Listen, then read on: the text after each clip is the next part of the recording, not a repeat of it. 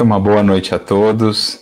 É uma alegria estarmos aqui juntos, agradecendo a Sinara pela prece, pela abertura, a todos os amigos que nos acompanham, enviando aí o nosso abraço a todos os membros, participantes do José Xavier, a todos os amigos aí de Três Lagoas e rogando a Jesus que nos inspire o coração, que nos envolva na sua paz e na sua luz para que consigamos aí recolher as bênçãos do alto, a fim de enriquecermos a nossa vida interior, enriquecermos-nos das bênçãos, das luzes que nos chegam de Deus, nosso Pai, para que possamos também ter o que doar, ter aquilo que transmitir aos corações que caminham conosco na senda da evolução. Então fica aqui a nossa gratidão pelo convite, também ao amigo Fernando, né, a todos os companheiros aí de, de Três Lagoas, cidade que já tivemos a oportunidade de estar uma vez, que é muito querido no nosso coração e que esperamos um dia também poder retornar fisicamente. Mas até lá, vamos aproveitando desses recursos que a tecnologia nos possibilita para que juntos possamos comungar das luzes do Evangelho e da doutrina espírita. E a nossa proposta nessa noite é refletirmos sobre uma vida, a fim de que essa vida possa inspirar a nossa. Refletirmos de uma tarefa, a respeito de uma tarefa, de uma, de uma missão, para que essa tarefa, para que essa missão possam também repercutir nos nossos pequenos esforços na seara do Mestre. Vamos conversar um pouco sobre esse irmão de Assis, nosso querido Francisco, a fim de que essa vida possa nos inundar daquilo que ela estava realmente repleta: o amor pelo Mestre, a entrega completa e total a Deus e a Jesus. Mas, partindo dessa proposta, nos vemos logo já num desafio, que é o desafio de sintetizar uma vida assim tão grandiosa em tão poucos minutos, ainda que ficássemos um dia inteiro ou mais a falar sobre essa vida, não conseguiríamos esgotá-la, porque é daquelas vidas que de tal modo transbordaram, transcenderam as nossas limitações humanas, a, a nossa estreitez humana, que é difícil abarcar uma vida como essa de relance né, em algumas reflexões, em alguns momentos, em algumas horas. Como ele mesmo disse, em uma de suas estadas no planeta Terra, sob um outro nome, João o Evangelista, né, o próprio discípulo amado que mais tarde retornaria na figura doce, meiga de Francisco de Assis, ele mesmo encerra o seu evangelho dizendo-nos a respeito de Jesus que se ainda fôssemos colocar ou tentar colocar tudo que ele fez em livros, se nos propuséssemos a isso, nem todos os livros da Terra poderiam conter toda a grandiosidade do que foi a vida do Cristo. E Francisco de Assis, João Evangelista, guardadas as devidas proporções, de maneira similar, também poderíamos falar a respeito dessa vida, que se fôssemos colocar em livros, se fôssemos escrever ou registrar tudo que fez, tudo que tem feito pela causa do Evangelho, pela causa do Cristo, não chegaríamos a acabar, né? Não chegaríamos a concluir essa obra porque nos faltariam páginas, nos faltariam livros para descrever a grandiosidade dessa vida. Muitos mesmo haverão de dizer que depois do Cristo jamais viu a humanidade terrestre uma luz tão intensa como aquela que se viu em Francisco de Assis. Talvez o discípulo que mais alcançou essa integração plena, essa condição de vivência plena do Evangelho do Cristo. Por isso, buscamos aqui refletir acerca dessa vida, para que, em recebendo essa luz e essa inspiração construído no clima do amor, né, sob as raízes do amor, tudo isso ganha ares de eternidade e os séculos não podem abafar ou apagar vidas como essas assim como não fizeram com a vida de Jesus e jamais o farão, também a vida de Francisco é dessas que transcende o tempo e o espaço e que nos alcança ainda hoje, trazendo-nos uma profunda inspiração para a nossa vivência com Jesus. Porque esse é o intuito primordial. Buscamos estudar, buscamos aprender com a doutrina espírita, ler, refletir, meditar, trabalhar, servir, com esse objetivo maior, atendermos o grande imperativo da vida, como nos deixou a orientação próprio Jesus, sede perfeitos. Esta é a lei, poderíamos dizer. Esta é a grande dinâmica, é o grande é a grande voz que ressoa a eternidade afora para todos os seres, para todas as criaturas, convidando-os à perfeição relativa que nos é dado alcançar.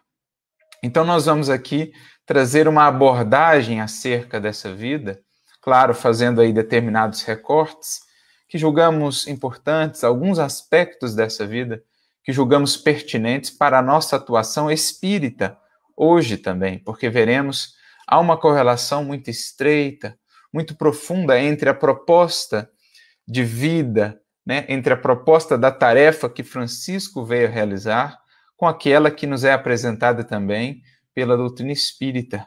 Então a gente vai tentar fazer esse vínculo para que possamos também estar mais conscientes daquilo que nos cabe enquanto espíritas realizar em prol do Evangelho, em prol da mensagem de amor de Jesus e, naturalmente, como consequência também da nossa evolução. Então, essa é a nossa ideia, buscando entender o que é a grande proposta, então, da vida de Francisco.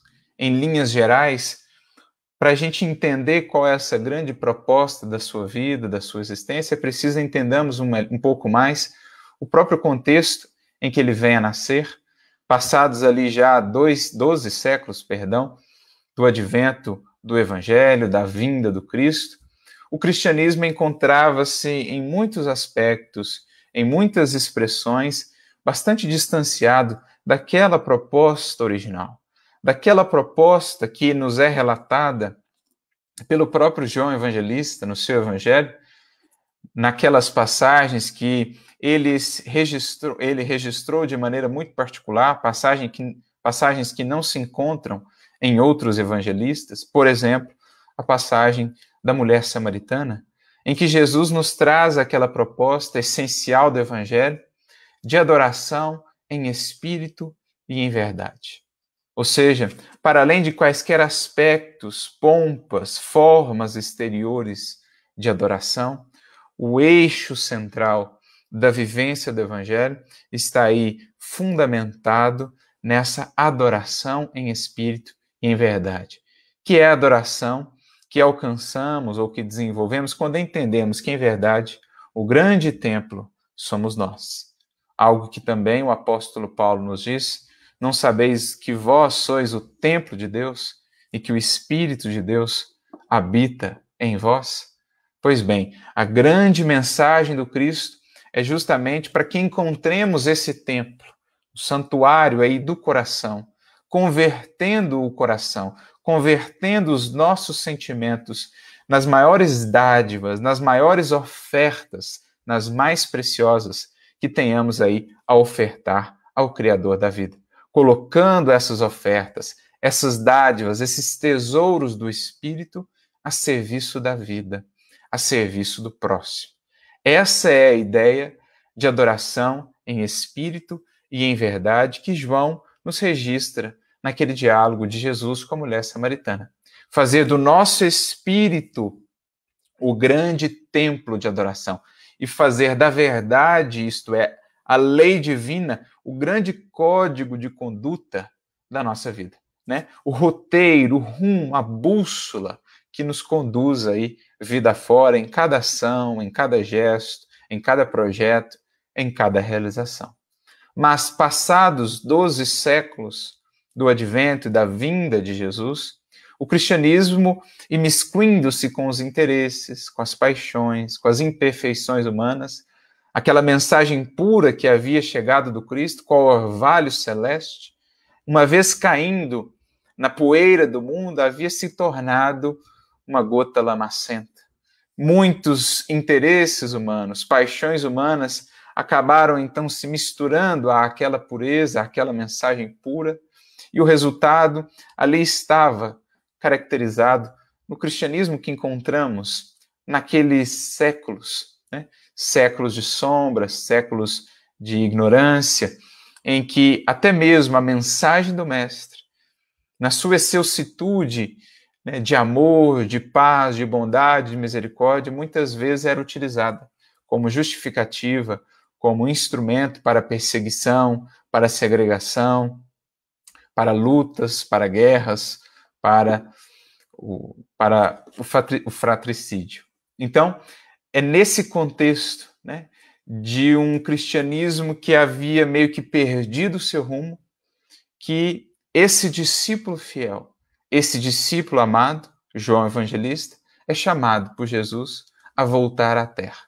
Dentre os seus imensos quadros de tarefeiros, as suas imensas legiões de servidores, plenamente dispostos a darem a vida por ele, o mestre escolhe aquele coração, naturalmente, formando também ali uma equipe que vinha à Terra, então, com uma proposta muito específica, que ao longo da sua vida Francisco haveria de perceber qual seria. Então nasce ele, primeiramente chamado Giovanni, ou seja, João, mas tendo depois o seu nome modificado pelo seu pai para Francisco, nasce ali Francisco, que passa por períodos turbulentos, tumultuosos na juventude, buscando ainda identificar qual era a proposta da sua vida, qual era o seu caminho. Num primeiro momento, ainda muito voltado para as glórias, os triunfos do mundo, queria ser cavaleiro, queria ser um indivíduo importante, reconhecido, muito envolvido com, digamos assim, as ilusões, com os excessos ali da juventude, de seu tempo, da sua cidade. Ele vai passando então por uma série de experiências sem encontrar a paz que ele buscava, sem encontrar a resposta, sem encontrar a água viva que o pudesse saciar. Chega a participar de algumas lutas entre a sua cidade e cidades vizinhas, mas é então que, após ter sido preso, começa ele a entrar num processo mais profundo de introspecção, de análise, em busca de algo que ele sabia faltar. E é então que, em determinado momento, junto a uma igreja em ruínas, igreja de São Damião, ele começa ali a de fato despertar para a missão da qual havia sido incumbido. E em determinado momento houve então uma voz que lhe convida não mais a servir aos senhores do mundo, ao reino do mundo, mas servir a partir de então, ao Senhor de todos os senhores, ao Mestre de todos os mestres, ao reino divino. E ele ouve a famosa frase que, num primeiro momento, não pôde compreender em toda a sua abrangência: Francisco, reconstrói a minha igreja. Ele, na sua ingenuidade, ainda não atinando para a grandiosidade da proposta que estava nessa frase, imagina que se tratava de reconstruir aquela igrejinha, a igrejinha de São Damião, e logo começa a se movimentar nesse sentido, a buscar recursos e a iniciar ele sozinho aquela obra de reconstrução. Mas mais tarde, com o tempo, com as experiências e com a maturidade, haveria, enfim, de encontrar o seu rumo, de alinhar-se com a proposta que havia recebido de restaurar não a igreja terrena, né? não a igreja material, mas sim a igreja espiritual do Cristo. Aquela igreja que, como nos diz o apóstolo Paulo, é livre e mãe de todos. Aquela igreja que, mais uma vez, como nos diz o apóstolo Paulo, representa a comunidade dos corações que na terra se alinham com os propósitos do Evangelho do Cristo ainda que se não nomeiem cristãos, ainda que não possuam esse ou aquele rótulo que os caracterize como cristãos, quando se fala da igreja do Cristo, estamos a falar daqueles corações que já se congregam em torno dos ideais, dos valores universais do Evangelho: o amor, o bem, a misericórdia, a bondade. Então ele ali atenta, enfim, para a incumbência que lhe cabia, revivecer a mensagem cristã, restaurar o cristianismo, especialmente naquilo que é o foco essencial do evangelho. Esse templo em nós, a adoração em espírito e em verdade, como Cristo nos havia proposto lá atrás. Edificarei um novo templo, o templo do coração. E é assim que aos poucos Francisco vai então começando a encontrar-se no caminho, vai começando a se transformar de fato naquilo que viria a ser Francisco de Assis, que congregou a muitos e muitos corações em torno desse ideal, e é assim também que os corações vão aos poucos se unindo, se aproximando dessa sua proposta. Né? A partir do seu exemplo, a partir do seu despojamento, a partir da sua entrega, nós vamos vendo Francisco ir aos poucos construindo essa proposta em pleno século ali, em pleno momento de dificuldades, de sombras para a história da humanidade, do próprio cristianismo, né? Estamos falando ali do período das cruzadas, um pouco mais adiante da própria Inquisição. Nós vemos essa luz que brilha, refletindo a luz maior, a luz dos séculos que é Jesus.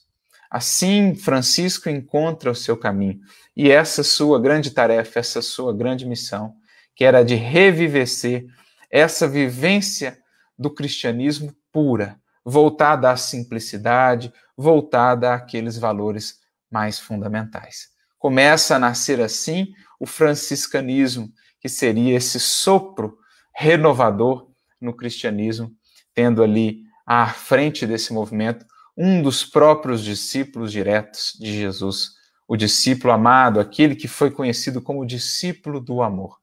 Nós temos ali Francisco de Assis. Pois bem, e é justamente por isso que nós buscamos fazer essa ponte entre o franciscanismo, entre a mensagem de Francisco e o Espiritismo, porque mais tarde viria a doutrina espírita com a mesma proposta, justamente a de revivecer a mensagem do Cristo. O cristianismo redivivo, despojado dos aspectos exteriores para se concentrar aí nessa vivência interior. E é isso o que Emmanuel, por exemplo, vai nos dizer em uma mensagem que ele nos traz no livro Ação, Vida e Luz, logo no capítulo 1, cujo título é Necessidade de Ação. E é interessante pensarmos na pertinência dessa mensagem que Emmanuel vai nos trazer para os nossos tempos. Porque são tempos também em que o cristianismo precisa dessa força de vivência, em que o cristianismo, já tão divulgado, já tão comentado em tantos livros, em tantas obras, em tantas correntes, em que o cristianismo precisa agora realmente de alma, de concretização, de realização no coração de cada um que se entrega ao discipulado com o mestre. Por isso, Emmanuel, nessa mensagem, como que nos chama, nos puxando a orelha, nos dirá que o tempo da palavra vazia passou. É, enfim, ou é chegado o tempo da ação, da atitude. E era justamente essa também a alma do franciscanismo. Francisco mesmo, e atribui-se a ele essa frase, diria aos seus discípulos, aos seus seguidores, que era necessário pregar o evangelho em todo tempo, em todo lugar, e que, se necessário, haveríamos de usar palavras. Então, olha que interessante essa proposta de Francisco. É exatamente o que Emmanuel está aí, está aí a reviver para nós. O tempo da palavra vazia passou. É chegado o tempo da ação. Por isso, Emmanuel vai complementar aos espíritas que militam, que trabalham, que laboram nessa seara do cristianismo redivivo, a eles cabe, diz Emmanuel, o apostolado do humilde de Assis.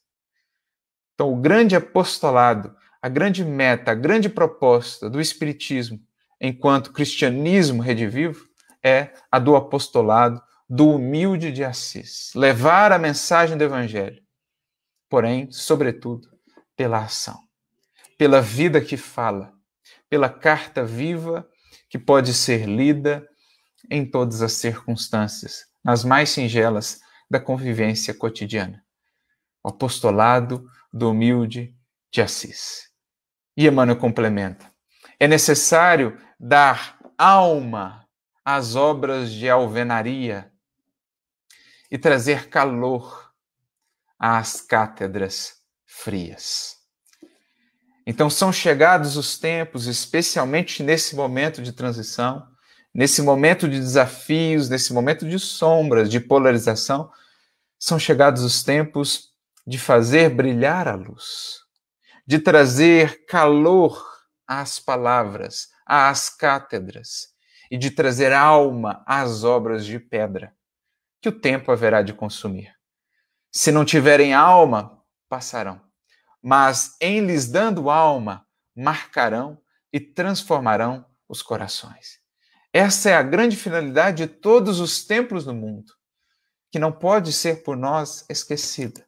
Essa é a finalidade de todos os grupos de estudo, de todas as cátedras, de todas as tribunas, acalentar os corações, mas, mais do que isso, incendiar os corações, para que sintam-se impelidos a viver a mensagem. Então é isso que Emmanuel está nos dizendo nessa sua orientação. Porque ele acrescenta que o mundo está intoxicado pelos excessos de cultura, ou seja, de intelecto, de raciocínio, sem base, sem bússola e sem norte espiritual. O mundo está cansado das cristalizações, das complicações teóricas, dos sofismas, das racionalizações para a manutenção dos mesmos erros, das mesmas posturas, dos mesmos caminhos. É preciso buscar a fé operante, a fé realizadora. É preciso, diz-nos Emmanuel, preceder todo ensinamento com um exemplo de ordem pessoal, de característica pessoal.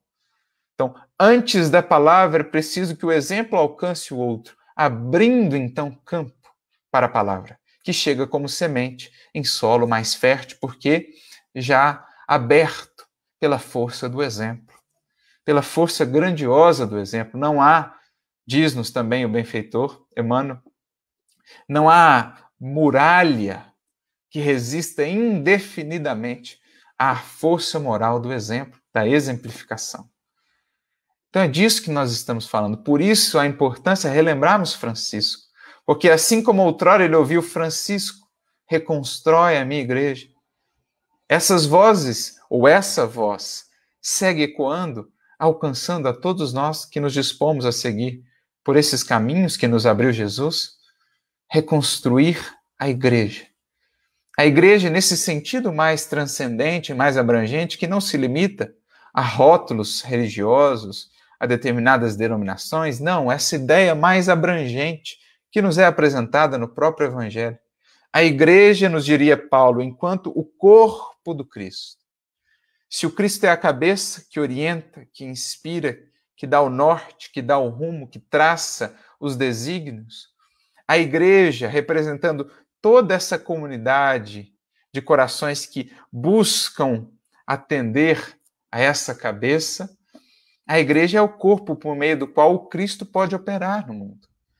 Então é imprescindível que nos disponhamos a ser como Francisco foi no mundo, os braços, as mãos, os olhos, os ouvidos, os ombros, os pés, a boca de Jesus. Essa é a grande demanda, esse é o grande chamamento a todo cristão, mesmo que não seja cristão no rótulo, né? no sentido universal, a todo aquele que busca o amor, essa é a grande demanda de nossos tempos. Dar vida, dar alma, dar calor às palavras e a difusão da mensagem inesquecível da Boa Nova. E é isso que se propôs a fazer Francisco com seus seguidores. Fez da, da sua ordem, ou fez da sua regra, né, da regra da sua ordem, o próprio Evangelho. Compilou ali algumas orientações ipsis literis do Evangelho de Jesus e disse: essa será a nossa regra essa será a nossa proposta de vida. E ele então vai buscar o Papa daquele tempo, Inocêncio III, para que pudesse conseguir a autorização para formar uma ordem. a fim de que não viessem a correr o risco de serem considerados hereges, é orientado a buscar o Papa Inocêncio III para apresentar a proposta de vida que trazia, bem como dos seus seguidores, mas num primeiro momento é rechaçado pelo Papa, pelos cardeais, que julgavam ver ali mais uma fantasia, uma utopia, afinal de contas, quem poderia de fato viver o evangelho daquela maneira? Ordens já existiam tantas, para que mais uma? Concentremos nas que já existem. Mas ele insiste e encontra nesse processo um auxiliar, um intermediário que vai conseguir, então, enfim, que Francisco seja atendido, seja ouvido pelo Papa. Que mais tarde haveria de admitir que também teve um sonho que o fez reconsiderar a sua posição quando ele viu nesse sonho a igreja de Latrão, em Roma, naquele tempo, sendo nesse sonho sustentada por um ser franzino a seus pés, que sustentava todo aquele peso nos seus ombros. E ele reconhece naquele ser franzino Francisco de Assis. Esse cardeal que faz essa intermediação é cardeal João de São Paulo, que ao receber aqueles homens simples, vestidos daquela maneira, né, que causava até um certo espanto, um certo asco, o desprezo da parte de muitos, ele vê neles uma chama diferente. Ele vê neles uma entrega, uma força, algo, um quê diferente. E ele então faz essa intermediação. Vale aqui abrir um parênteses. Arnaldo Rocha, querido amigo de Chico Xavier, esposo, né, de Irma de Castro, nossa querida Meimei, nesta última encarnação, chega a nos revelar no livro Chico, Diálogos e Recordações, que esse cardeal é ali uma das encarnações do nosso querido benfeitor Emmanuel, que faz então essa intercessão para que Francisco pudesse acessar o Papa Inocêncio III e assim apresentar a sua proposta de vida, viver integralmente o Evangelho. E, naturalmente, com isso, Francisco e os seus seguidores chegam a abalar, chegam a chocar aqueles que os ouviam com aquela ideia que mais parecia uma utopia, quando não uma fantasia. Mas ele insiste naquela proposta, afinal de contas, o que estariam pedindo demais, senão apenas viver aquilo que Jesus propôs. E é então que a sessão, né, a reunião se faz ali tumultuosa, a reunião se faz ali difícil, e Cardeal João de São Paulo se ergue e traz então uma fala profundamente reflexiva para todos que ali estavam e também para nós, no que diz respeito a essa proposta que Francisco nos traz de nos entregarmos à vivência do Evangelho.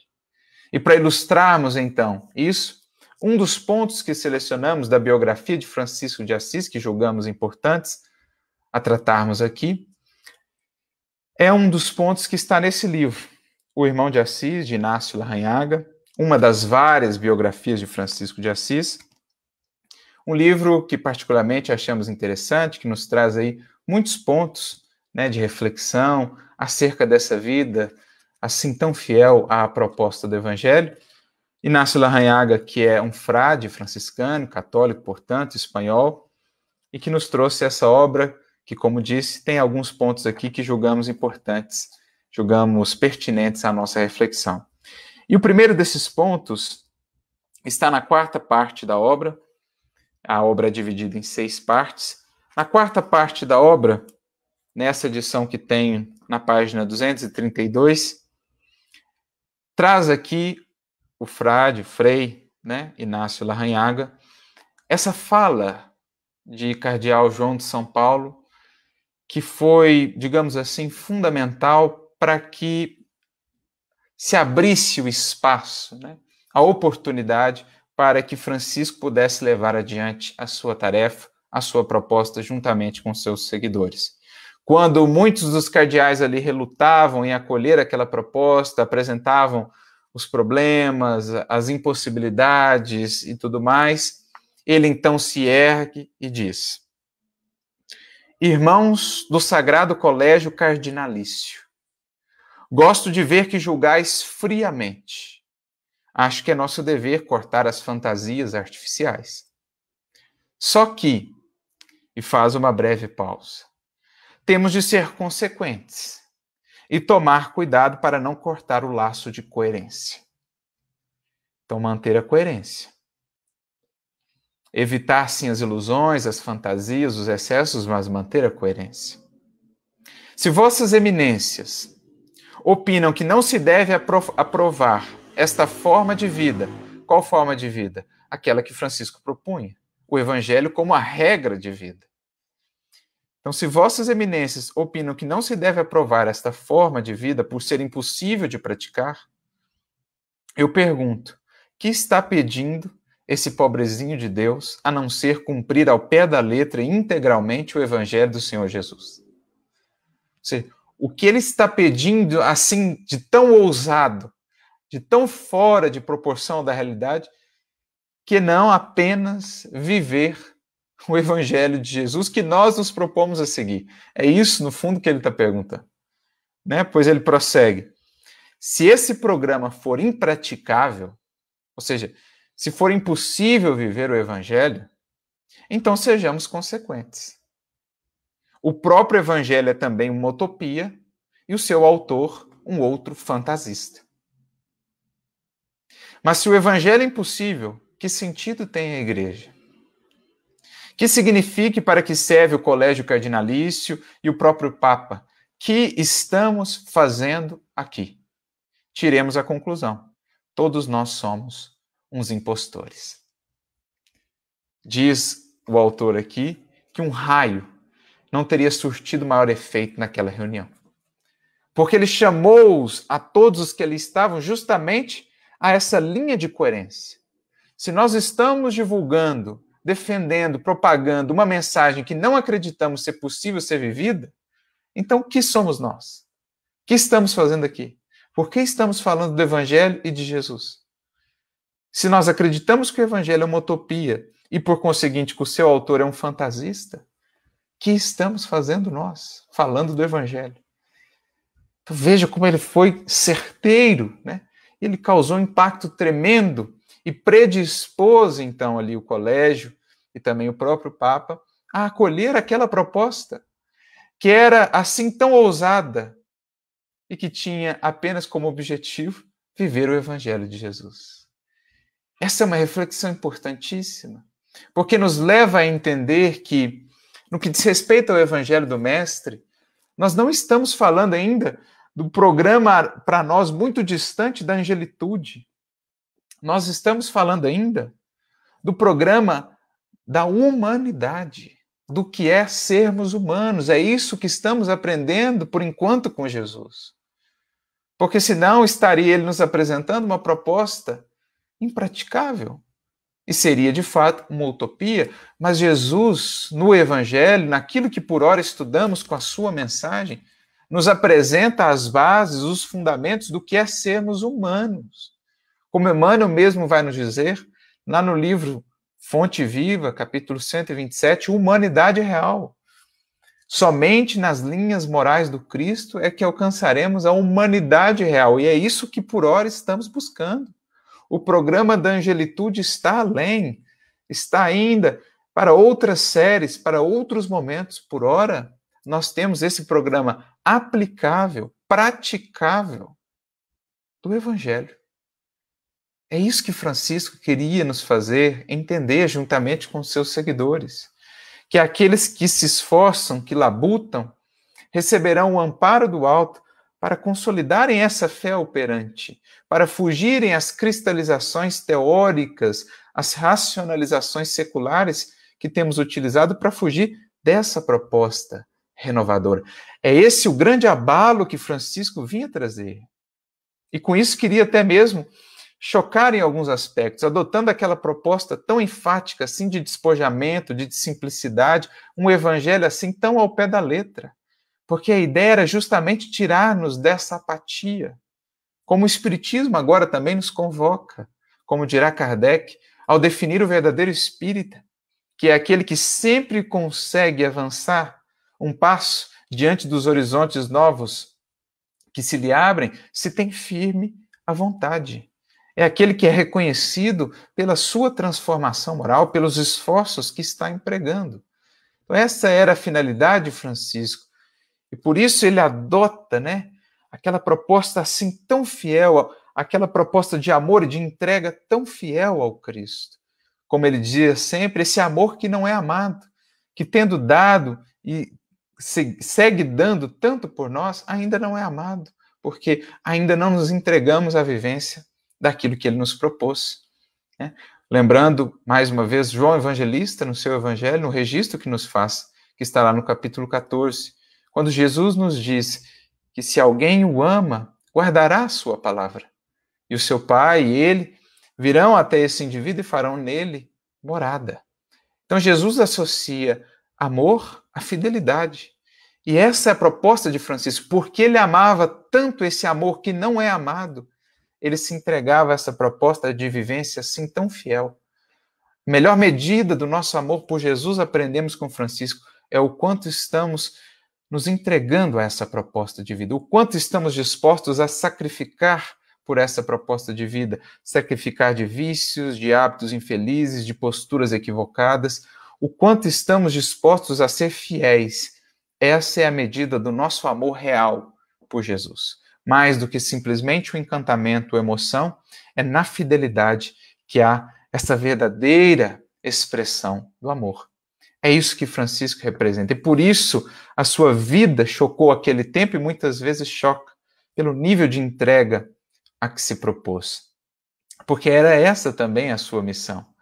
Né? Como nos relata o livro dos Espíritos, na questão 783, quando Kardec e os Espíritos tratam do progresso da humanidade, que segue uma marcha lenta, gradual, mas que, vez por outra, quando está estagnado, quando não está tão rápido quanto deveria, Deus envia um abalo físico ou moral para acelerar esse processo de transformação. Francisco nessa sua proposta de entrega, de fidelidade, de despojamento, para que o Cristo nele pudesse viver e atuar, ele é esse abalo e por isso ele choca nessa sua proposta de despojar-se, de fazer-se pobre, não apenas no sentido material. Essa não é a pobreza mais importante de Francisco. A pobreza mais importante de Francisco é a pobreza em espírito, aquela primeira bem-aventurança, o apagar-se, apagar-se o eu, para que o Cristo possa viver, para que o Cristo possa se expressar. Essa essa fidelidade ao evangelho que em Francisco choca, impressiona. Por quê? Era proposta para tirar-nos da apatia e é o que Emmanuel nos convida a revisitar na mensagem que citávamos. Necessidade de ação. Necessidade de ação. Então, esse é Francisco. Né? É, e por isso, nessa proposta de, de fidelidade, de entrega, ele vai se despojando para se configurar nos moldes do Cristo, tendo ali como um aspecto principal do franciscanismo, da sua proposta de vida, justamente a humildade, como esse abrir espaço em nós para que o Cristo, para que o divino possa se expressar. Por isso, aquela, entre aspas, radicalidade dele né? Ele adota a, pobreza exterior, mas especialmente essa pobreza interior, do ser que se empobrece de orgulho, se empobrece de vaidade, se empobrece de capricho, se empobrece de ilusão, ou seja, abre espaço interior para que Deus o possa iluminar, enriquecer, né? Porque a gente vai aprendendo com Francisco um grande entendimento essencial Quanto mais estamos cheios de nós mesmos, menos espaço há para que possamos encontrar essa glória, essa, essa bênção da comunhão com o divino. Quanto mais nos esvaziamos de nós mesmos, mais Deus passa a nos ocupar, mais reino de Deus em oposição a reino do eu, mais riqueza, ainda que exteriormente aparentemos pobreza. Então ele confunde, né? Por causa desse contraste justamente porque não tendo nada no mundo, Francisco tinha tudo. Assim como Jesus, não tendo nada no mundo, nada o que dar materialmente, nenhum outro ser enriqueceu tanto o mundo e segue ainda enriquecendo como Jesus. Então, ele, ele abala Francisco justamente por conta desse contraste que ele cria, que marca, né? e que impressiona, e que é algo que precisamos aprender quando esperamos tanto para servir, para iniciar o trabalho, quando criamos tantas exigências. Francisco, em se despojando, em fazendo-se pequenino, pôde expressar, por meio dele, a riqueza divina. Essa é a grande lição. Né? É, é, é como Deus muitas vezes vai confundir os, os, pensamentos, as estruturas de pensamento e de análise do mundo. Eu me lembro de Paulo, na sua primeira carta aos Coríntios, no capítulo 1, lá no versículo 27, 28, quando ele diz assim: que Deus usa a loucura para confundir a sabedoria do mundo. Ele usa a fraqueza para confundir os fortes do mundo. Ele usa aquilo que é vil, que é desprezível, para confundir aquilo que não é. Então, muitos olhavam para Francisco e viam naquilo loucura, viam naquilo fraqueza, viam naquilo algo desprezível, e, no entanto, a sua vida segue sendo rememorada e segue transformando a tantas outras vidas, porque é justamente esse contraste divino, né? naquela aparente debilidade, naquela aparente pobreza, ausência de valor total, ali se expressa a grandeza do divino. É isso que Francisco quer nos ensinar, né? que a gente tem muito mais recursos do que possamos imaginar para servir na obra do Evangelho do Amor que a gente pode prescindir uma série de coisas, encontrar uma riqueza gigantesca na simplicidade, a riqueza que nasce daquele que descobre a alegria, o privilégio de servir, de amparar, de irradiar a luz, de distribuir o amor. Então, é esse essa, esse misto, né, esse contraste que em Francisco encanta e que por isso ele abalou o seu tempo, assim como Jesus o fez, assim como outras tantas vidas o fizeram, lembrando de um outro Francisco, dessa vez o Cândido Xavier.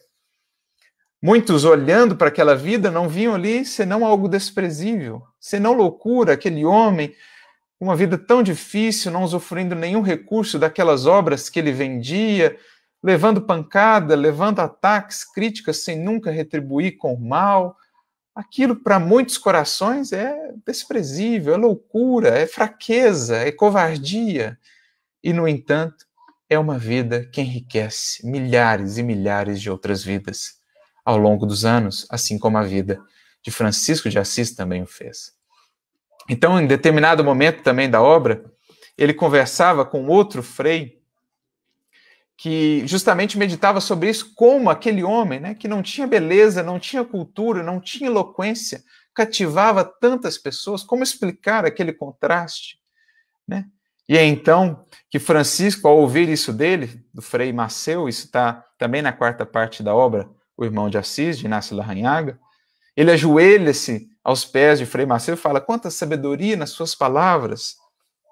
E aí, mais adiante, ele diz assim: se Francisco de Assis tivesse uma bela figura, uma eloquência arrebatadora, uma longa preparação nas escolas de Bolonha, e até sabedoria como os anjos, o povo ia dizer: é a sua beleza é a sua sabedoria, é a sua eloquência.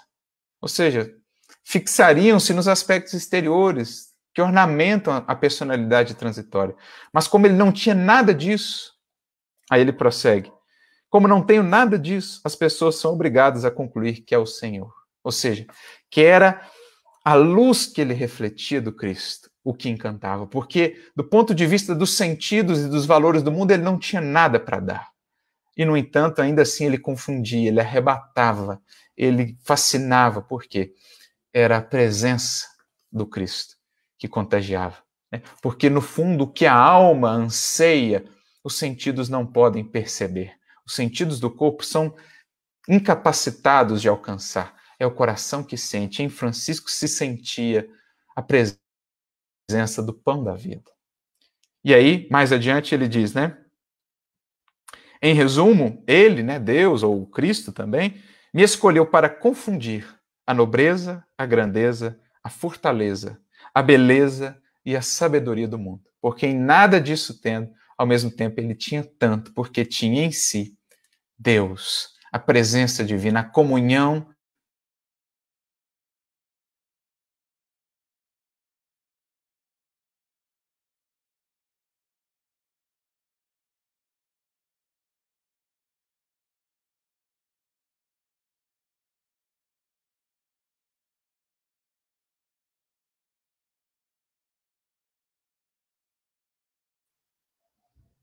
tivemos um pequeno probleminha na conexão, mas como dizíamos, tendo Deus, tudo mais é acessório. Né? A quem Deus tem, o resto é circunstancial, porque tendo Deus, isto basta, o que nos lembra lá do bonito poema de Santa Teresa de Ávila. Se algo nos rouba a paz, diria Francisco, é porque está ocupando o lugar de Deus em nosso coração, porque quem com ele está, quem com ele comunga com a fonte do amor, com a fonte do bem, com a fonte da paz, segue vida fora sereno, confiante, tranquilo, certo de que essa providência divina sempre nos proverá daquilo de que necessitamos se estivermos buscando o reino. Como mesmo Jesus já nos havia dito, aquele que busca o reino, tudo mais lhe será acrescentado. A quem busca o reino e a sua justiça. E para encerrar, um último aspecto, então, acerca dessa vida de Francisco, que nos inspira, que nos encanta e que nos faz repensar a nossa atuação cristã, a nossa atuação espírita, enquanto proposta também de revivecer o cristianismo em nós, em espírito e em verdade, no templo do coração, né? E tendo por código de vida a verdade, Francisco, num diálogo que ele tem também com um de seus seguidores, agora na terceira parte da obra, depois dele meditar sobre aquele exemplo máximo do Cristo na cruz, da renúncia, da abnegação, em que ele estava absolutamente despojado de tudo, o Cristo, e no entanto, nunca a humanidade viu um ser assim tão rico como ali naquele momento. Nunca se viu tanta riqueza de sentimento, tanta grandeza de luz e de expressão divina como naquele momento de entrega máxima e culminante de Jesus. Então, pensando sobre aquilo e pensando sobre o que nos cabe fazer para de fato levar adiante a mensagem do Evangelho, esse cristianismo redivivo, Francisco nos dirá, e é bem esse o espírito franciscanismo que se reflete no Espiritismo. Aliás, como sabemos, João Evangelista também esteve envolvido com o próprio advento do Consolador Prometido, é um dos espíritos que assina o Prolegômenos de O Livro dos Espíritos, como nos revela também Humberto de Campos, no capítulo 15 do livro Crônicas de Além Túmulo, ele esteve ali incumbido por Jesus de participar do advento do Consolador. Então, esses vínculos são inegáveis, mas que para que possamos repensar então essa nossa atuação, ele dirá assim: todos queremos triunfar, brilhar, e o fazemos numa mescla sacralizada, mas profana de nossos desejos com os interesses de Deus. Ou seja, misturamos os nossos anseios de vaidade, de aplauso, de reconhecimento, de desejos e caprichos atendidos com os interesses divinos, numa mescla sacralizada da nossa experiência do Evangelho, da nossa experiência religiosa. Quando penso nisso, tenho vontade de chorar. Meu filho, não nos esqueçamos da cruz, ou seja, do exemplo da renúncia, do sacrifício, da entrega. Como custa despojar-nos, ou seja, menos eu para mais Cristo. Como João Batista também o dizia, é preciso que ele cresça e que eu diminua. Essa é a verdadeira ideia de humildade cristã, a pobreza em espírito, para que a riqueza do Cristo possa nos iluminar. Como é difícil tornar-se pobre nesse sentido espiritual, não tanto no material. Essa é a pobreza mais importante sobre a qual precisamos refletir na proposta de Francisco. Ninguém quer ser pequenino. Cremos que podemos e temos que fazer alguma coisa, redimir, organizar, transformar, salvar. Só Deus salva. Na hora ver, da verdade, nossas organizações de salvação, nossas estratégias apostólicas vão rolando pela ladeira da frustração. Temos lições recentes, mas não nos corrigimos. Acredita-me, é infinitamente mais fácil montar uma poderosa maquinaria de conquista apostólica do que se fazer pequenino e humilde.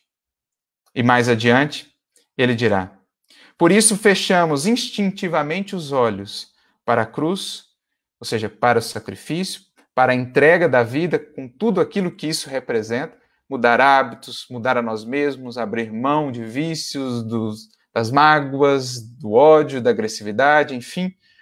Fechamos instintivamente os olhos para a cruz e justificamos com mil racionalizações nossas ânsias de conquista e vitória. A salvação é fazer-nos pequeninos. Comecemos reconhecendo que só Deus salva. Só Ele é onipotente e não precisa de ninguém. Se precisasse de alguma coisa, seria de servos pequeninos, pobres e humildes, que imitem o seu filho submisso e obediente, capazes de amar e de perdoar. Da nossa parte, só isso. O resto fica por conta de Deus. Então, essa é uma lição fundamental. Queremos contribuir com Jesus para que o Evangelho de fato cumpra a sua missão no mundo de redimir, regenerar almas? Aqui está a orientação de Francisco.